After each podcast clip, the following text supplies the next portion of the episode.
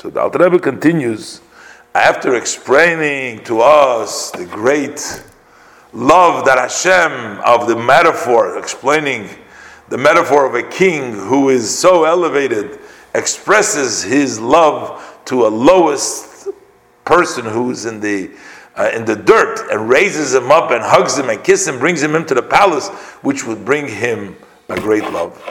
We can understand, now we'll understand the parable, how it applies to us with HaKadosh Baruch. Like all these words, and as all of this play that we imagination, the case, and it's even greater, very much greater, double and quadruple, endless. Our God has done for us a lot more, infinitely greater than what the emotional that we can give before Hashem us.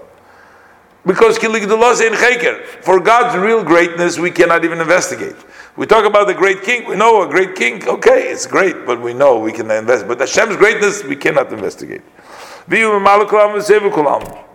And He fills and surrounds the world. So He's everything in all in all aspects of the world.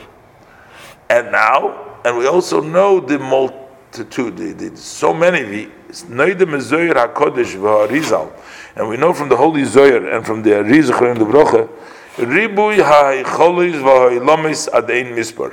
The many, so many, many rooms and worlds that there is no number to them. We can't even number them.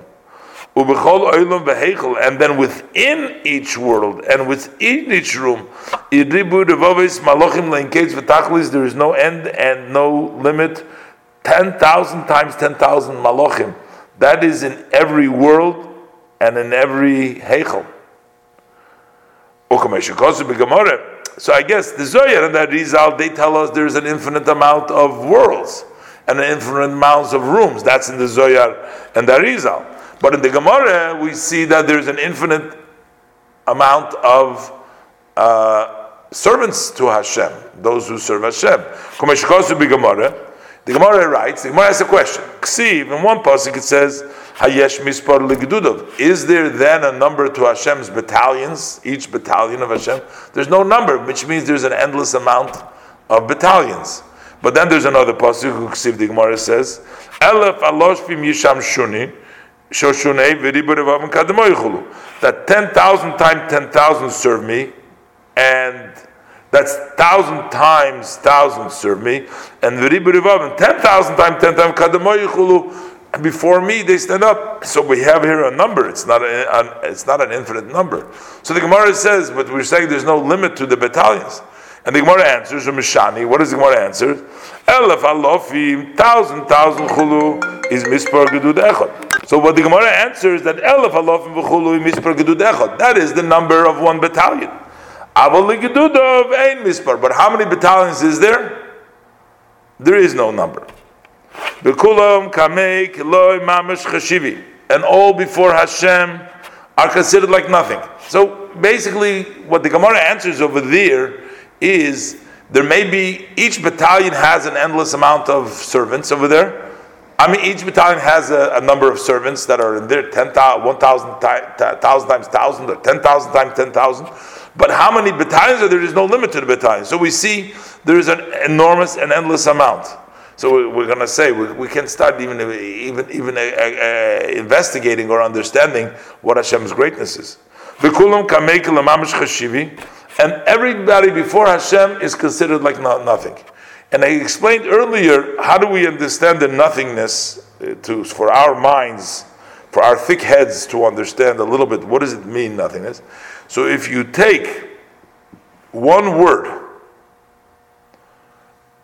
and you measure it, that's what Tanya spoke several times. Take one word relative to the possibility of speaking, an endless amount of word. What is the value of one word? Seems like very little. And then when you go on top of that and you say how much next to the thought from which the words comes from, or next to the nefesh from where the thought comes from, it's, it's, it's, it's, it's even not like a, it's a bigger muscle than a drop from the ocean over there. Uh, how much distance. Just as the subjugation of non-existent, no value of one word, relative to the essence of this soul that can speak and its essence.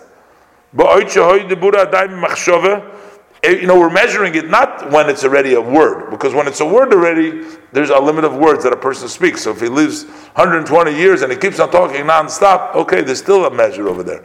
But you have to measure it next to the soul that speaks, while this speech was still relative, while it was in thought before it came out in a speech, or before, while it was yet in the desire and the lust of the heart, Kenal Barichas has spoken about earlier. So therefore, what do we get from this? What do we get from this? So we see that we have really no comparison. And what